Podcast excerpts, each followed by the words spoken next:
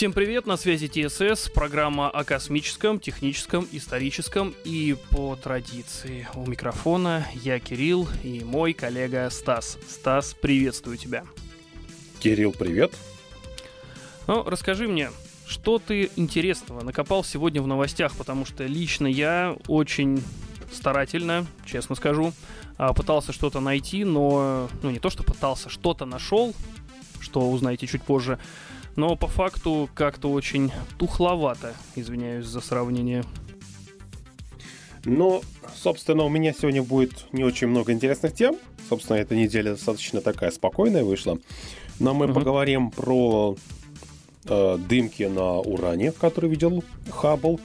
Поговорим mm-hmm. про э, северное сияние, полярное сияние, я бы так сказал. И еще немножко из жизни чат GPT. Опять, ни дня без чата GPT. Ни дня Извини, без чат GPT. Украду твою шутку. А, на самом деле, я вот хотел бы начать с такой а, новости. А, в общем, в прошлый раз мы говорили про то, что вспышки на солнце практически дали такой а, гайд, как быть, если чувствуешь себя не очень хорошо. Вот, но тут, а, в общем, казалось, мы добрались до, но снова постучали. В общем, что обещают нам? 26, 30 марта и 2 апреля на Земле ожидаются магнитные бури. Вот. Как будешь с этим бороться, расскажи. Да как, как? Спокойно. Переживать их тихо, мирно, помирая где-то там у себя от, от давления скачущего. Кстати, кстати, по поводу магнитных бурь. А, частично эта новость немножко устарела, но я так как тебе кратко расскажу, uh что я нашел на РИА Новости. То, что жители Москвы и Петербурга могли увидеть редкое атмосферное явление.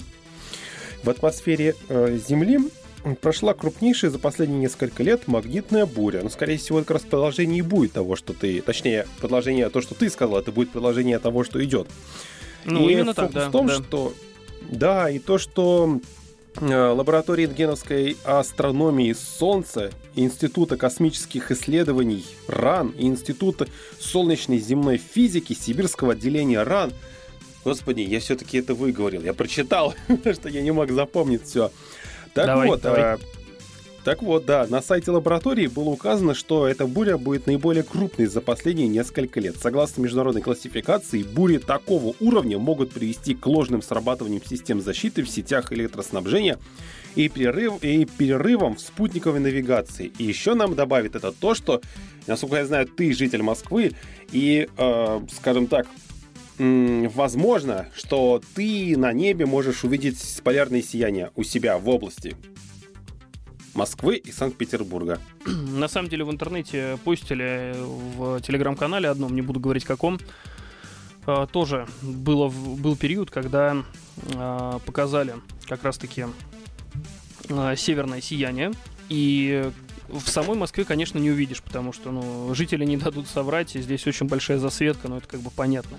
Вот, а условно там в 50 даже километрах от э, столицы ну да, видеть такое можно. Но я говорю, я сам лично видел фотографии, но скажу такой важный момент. Я э, северное сияние э, воочию никогда не наблюдал, но э, у меня есть знакомые, которые это видели. И говорят, что на фотографиях оно выглядит гораздо симпатичнее, чем живьем. Вот. Так это на самом деле или нет, ну, когда-нибудь проверю. Ну, возможно, возможно. Но опять же, да, то есть надо подловить момент, когда это все будет выглядеть так красиво, симпатично и собственно, и делать да, фотографию. Да. Именно так. На самом деле, э, вот еще кратко про, про э, прошу прощения, про магнитные бури. Я заметил вообще на этой неделе, особенно под конец, у меня очень плохо работала техника. То есть э, техника не только, ну, там, телевизоры и приставки всякие, хотя с этим тоже были проблемы, но даже у меня на работе образовательное оборудование немного сбоило. То есть, э, например, наборы по робототехнике порой совершали какие-то странные вообще эти программные ошибки выдавали. Это вот, э, ну, можно ли объяснить э, бурями или нельзя, потому что буря-то она поступательно, да, идет. То есть сначала как бы что-то предвещает ей, потом происходит пик, а потом спад. Вот. Кстати, а еще то, что я сказал, вот эти самое... вот... Что-что? Я тебя перебью. Если угу. я не ошибаюсь, у одного из писателей, не буду называть его, потом скажу uh-huh. почему. Uh, у него, по-моему, как раз и было произведение, что была вспышка или что-то наподобие кометы, и взбунтовались все машины. Такой ужастик был своеобразный. Я примерно понял, кто этот э, ученый. Надеюсь, твои напоры для обучения как бы не взбунтовались. Та, там травми, там травмирующего страшно. и уничтожающего ничего нет, слава богу. А, хорошо. Так, ну давай. А, я еще такую вот статейку интерел, интересную нашел. А, в общем, а, задался ты ли вопросом, как исследователи расшифровывают найденные языки древних цивилизаций? Вот, кстати, есть... не, никогда не видел. И даже не ну... предполагал. Хотя у меня есть по этому поводу одна шуточная картинка, где э, стоит человек, который смог расшифровать язык майя и держит на руках кота. и первый комментарий ага. говорит, ладно, говорит, а что это за мужик тебя держит на руках? Угу. Ну, на самом деле, э, есть такая еще тоже шутка про э, этих, э, господи, археологи, которые занимаются раскопками динозавров. И говорят, э, шутка такая, что динозавр-то всего лишь был один, просто разные э, археологи его по-разному складывают.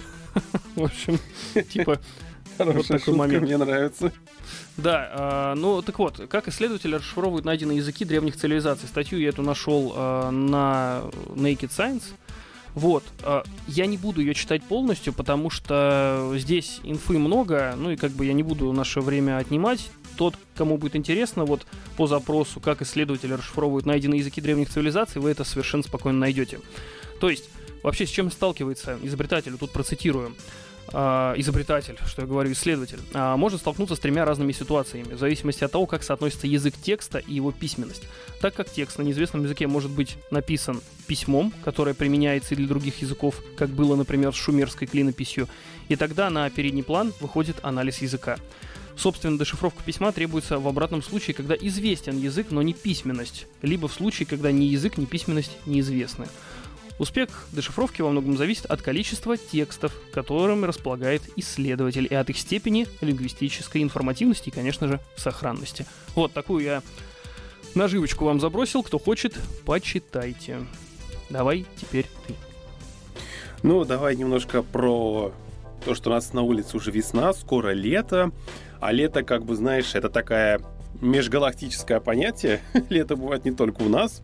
Вот, поэтому это я тебе о чем говорю. О том, что э, Хаббл заметил густую дымку на северном полюсе Урана. Как сообщает канал N плюс 1, на новом снимке Урана, сделанном телескопом Хаббла в районе его северного полюса, наблюдается густая дымка, частицы которой являются продуктами фотохимической реакции в атмосфере. У границы полярной дымки можно увидеть несколько больших вихрей. Так, а, небольших вихрей.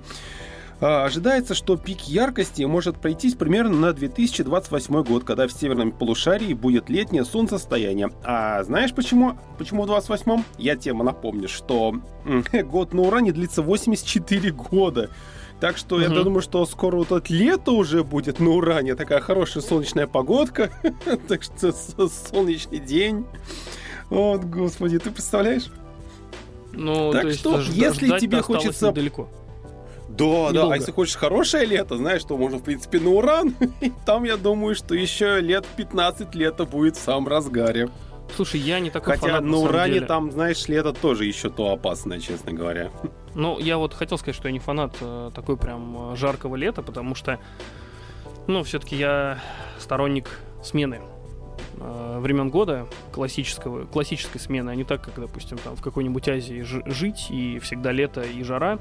Ну, не люблю я жару, мне со временем она начинает надоедать и хочется иногда видеть снег. Что бы там ни говорили, а, одеться тепло можно, а вот раздеться так, чтобы было не жарко, невозможно. Вот и все.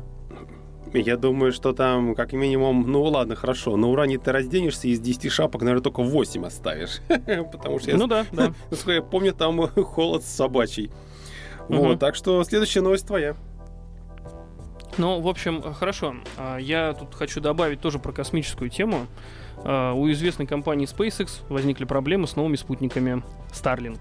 Ну, Starlink, э, для тех, кто не в курсе, это э, идея Маска запустить на орбиту огромное количество спутников, чтобы покрыть интернетом всю э, всю Землю, в общем, нашу в прямом смысле, как бы вот такая звездная, звездная но и параллельно замусорить, потому что, насколько я знаю, вокруг Земли столько всего летает. А теперь благодаря Но мы этому у нас даже еще говорили, пару что- тысяч спутников. Мы же даже говорили про это, что Маск, он, э, его обвинили как раз-таки в том, что он очень много засоряет Землю. Ну, прошу прощения, простуда небольшая. Вот.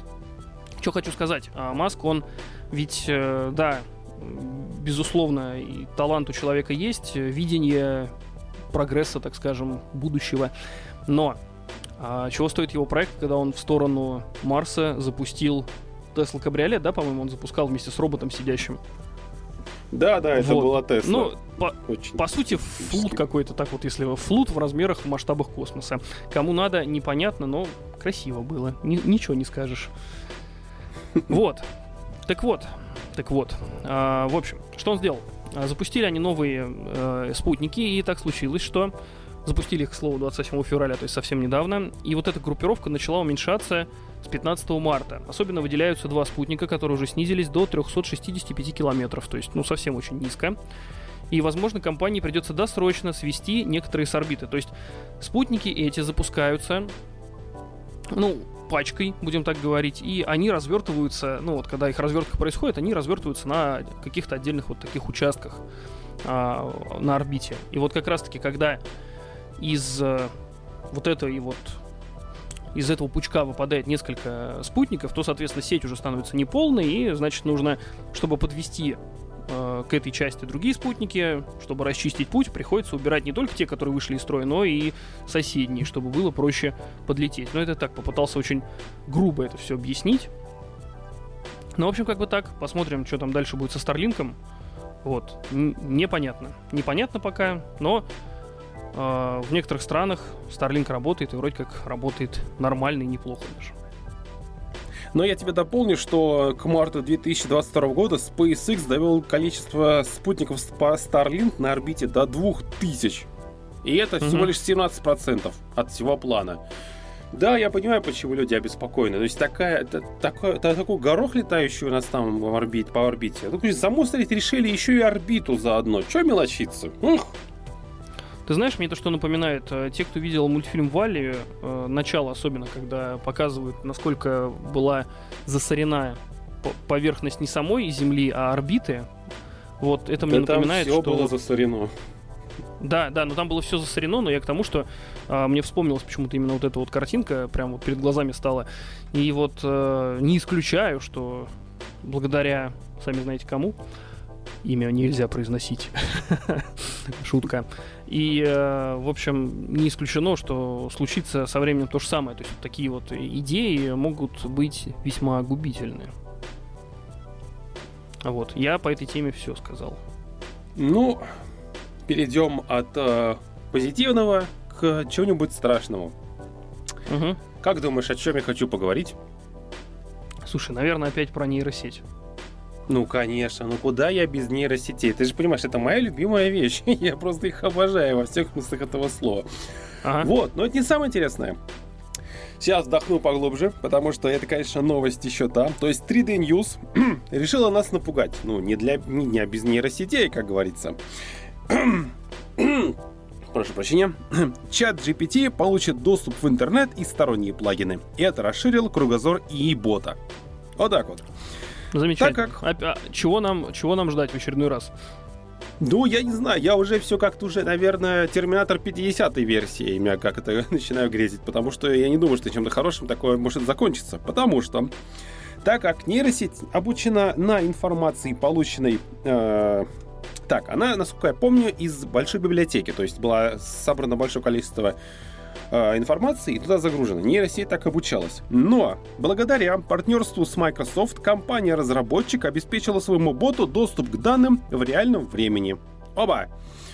То есть, Мгм. проще говоря, то, что ты задаешь, это изучает изучать бот. Проще говоря, еще проще говоря, ради примера говорят, что в ходе тестов на запрос о новых призерах премии «Оскар» бот не только просматривал тематические сайты, но и самостоятельно кликал для перехода к необходимой ему источникам информации. То есть наш Прекрасно. товарищ нейросеть начинает так немножечко, понемножечку развиваться. Мгм. Интересно, да? Ну, в общем, понятно, мы сами вручаем ему оружие, которое... которое да, он... да, и ты понимаешь, я что хочу сказать. Не просто может оставить Интернет... без работы, но и, но и, короче, много Нет, чего плохого ты знаешь, сделать. Тут, да, тут, тут, тут на самом деле такая ситуация, то, что э, ну, как бы тебе проще сказать, давай говорить честно, интернет процентов на 80 состоит из грази, мусора и всего очень плохого. Конечно, да, а, да. Согласен то есть, когда начинался то есть, когда начался интернет в 90-х, это было очень чистое поле. Там собирались достаточно творческие люди, насколько я помню. Там были очень творческие люди. Каждый как-то разукрашивал страницы, каждый как-то что-то создавал. То есть там были тематические форумы, музыка. Люди всячески развивались.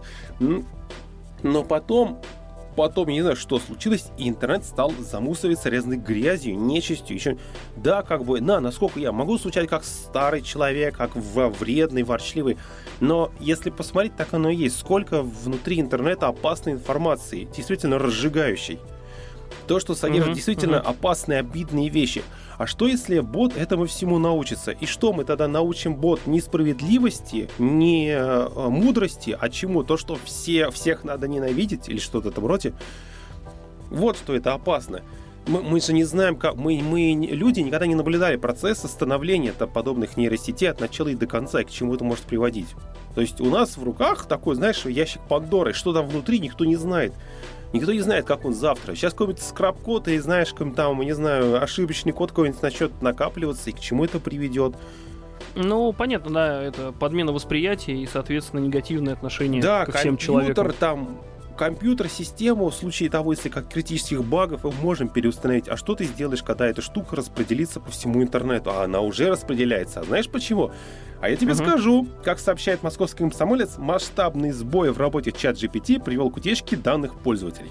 Оба. Масштабный сбой в работе чат-бота с искусственным интеллектом ChatGPT привел к утечке данных пользователей, сообщила компания-разработчик OpenAI на своем официальном сайте. Сбой начался в понедельник. Первые жалобы начали поступать. Наиболее частые сбои фиксировались в США, Великобритании, Канаде и Израиле. Ты знаешь, а мне вот интересно, а не сбежал ли чат GPT? Мы же недавно обсуждали, как он при помощи программиста пытался написать код для того, чтобы покинуть свою, скажем так, обитель. Ну, на самом деле, какая-то история. Знаешь, вот я тут на неделе mm. тоже видел такую новость. Э, создатель этого чат GPT заявил, что он боится своего создания. Но не знаю, может быть, это тупой кликбейт, но на самом деле... Э, а может и правда, может и боится. Только вопрос, Но мы зачем боимся ты того, чего мы не сделал? знаем. И вполне может быть, что он просто боится, потому что он не знает, на что способен его детище. А, ну, собственно говоря, так всегда бывает. И поэтому я боюсь просто, что возможно, чисто теоретически, вот не только тот пользователь, но кто-то еще мог задать вопрос и получить ответ от чата, мол, типа, напиши мне такой код, там, запусти себя на компьютере. А что, если так и произошло? А что, если этот сбой не просто так был? Мы можем иметь стопроцентную гарантию, что какая-то часть этого чата не сбежала. И сейчас не серфит по интернету. А, а ведь интернет это страшная вещь. Это же черт знает, что там творится. Ну, да, да, я согласен с тобой. Ну, знаешь, ответ классический. Поживем, увидим. Потому что, ну, пока... Ага, доживем, увидим, хочешь сказать. Если доживем. Так, хорошо. Во-во. Я, я наоборот за это. Э, сейчас про, про все хорошее против всего плохого.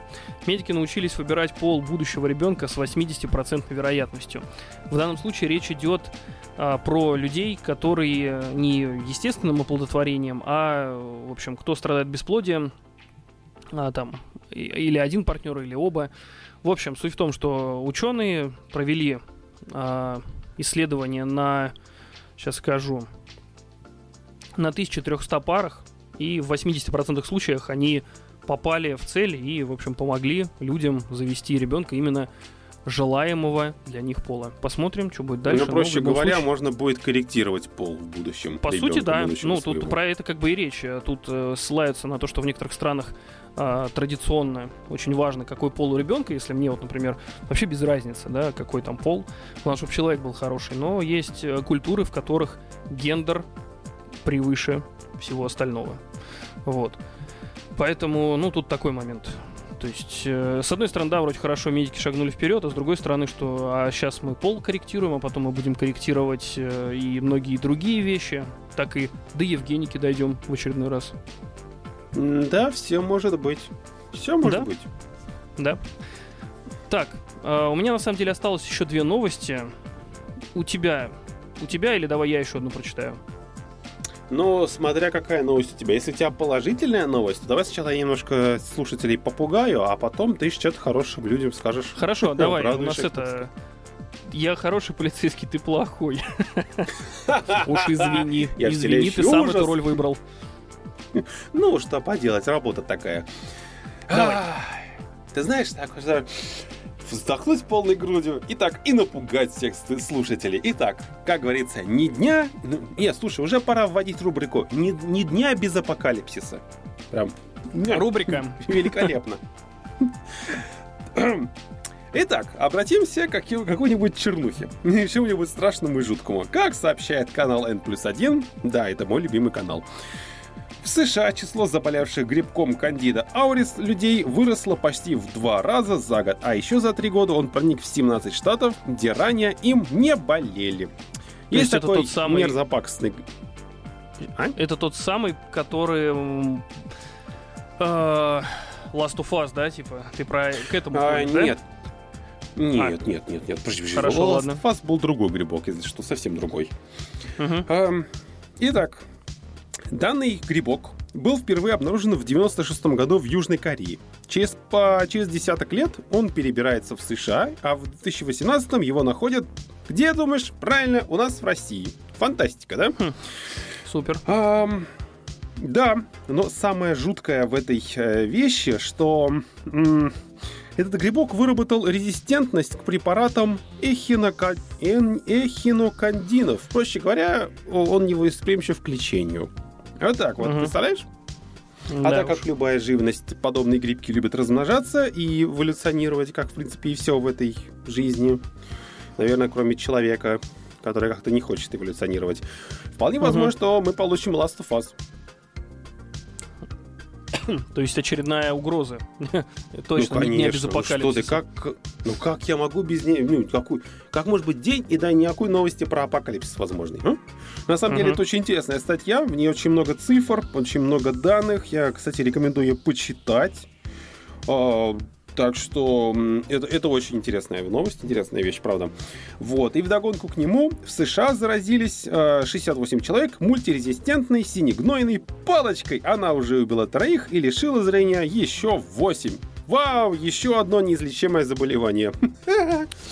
Я даже не знаю, что но новости просто это одна лучше другой у нас сегодня. Да, ты знаешь, да, одна веселее другой. Ты знаешь, то есть как бы я уже, я уже даже не знаю. Обещанный метеорит в 2012 году как-то выглядел не так жутко, как э, какой-нибудь супервирус там.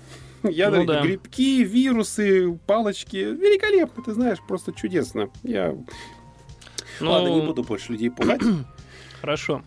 А, давай, у меня финалочка. У меня все достаточно просто. Новость спустя, э, сейчас бы сколько сказать, посчитать, примерно 20 лет назад данные были получены, и сейчас вот их расшифровали. В общем, есть такой зонд Voyager, Voyager 1 и Voyager 2. Вот. в чем был их смысл? Их отправили за пределы, просто вот взяли и за пределы Солнечной системы летите себе. А, знаешь же про такие, а, конечно же. Да, я тебя перебью. Да, вот это, а, по-моему, Voyager 2 передал фотографии Земли с, с, с, с максимально далекого расстояния. И это, на самом деле, одна из самых фантастических фотографий, которые я когда-либо видел. То есть, мне нравится несколько фотографий. То есть, когда показывают... То есть, фотографии, сделанные с поверхности Луны, то есть, когда видна Луна и часть Земли, когда вот сам шар наш виден, и вот это вот третье, это самый дальний снимок нашей планеты, это за пределами чуть ли не Солнечной системы, это маленькая белая точка на небе, которую увидел Voyager, когда улетал. Это, на самом деле, три самых фантастических фотографий, которые я когда-либо видел. И это круто на самом деле. Ну вот, видишь, а, но он фоткал не только нашу планету, но и, в общем, он пролетал мимо Урана. Вот. И запечатлел фотографии. И согласно вот этим кадрам, ученые предположили, что, в общем, на спутниках Урана могут скрываться океаны. Вот, планета Уран — это ледяной гигант с собственной системой колец и почти тремя десятками спутников. Его сильно отклонена от плоскости орбиты, и в отличие от остальных планет Солнечной системы, Уран вращается на боку. поворачиваясь к Солнцу то экватором, то, то одним, э, то, то одним, то другим полюсом. Впрочем, он до сих пор остается изучен куда хуже, чем Юпитер или Сатурн. Ученые лишь обсуждают возможность отправки специальной миссии в систему Урана. Ну вот Voyager в 1986 году пролетел. Слушай, я почти угадал. Не 20 лет. 30, 30 лет. Да. Немножко это так, говорит, почти. Да. Небольшая такая разница в годках. Это был единственный аппарат, который пролетел э, мимо Voyager 2. О, Voyager 2, что я говорю. Мимо Урана. Voyager 2 пролетел в 86 году. И недавно ученые вернулись к данным, которые были собраны тогда работавшей в зоне э, детектором. И, в общем, к чему все пришли?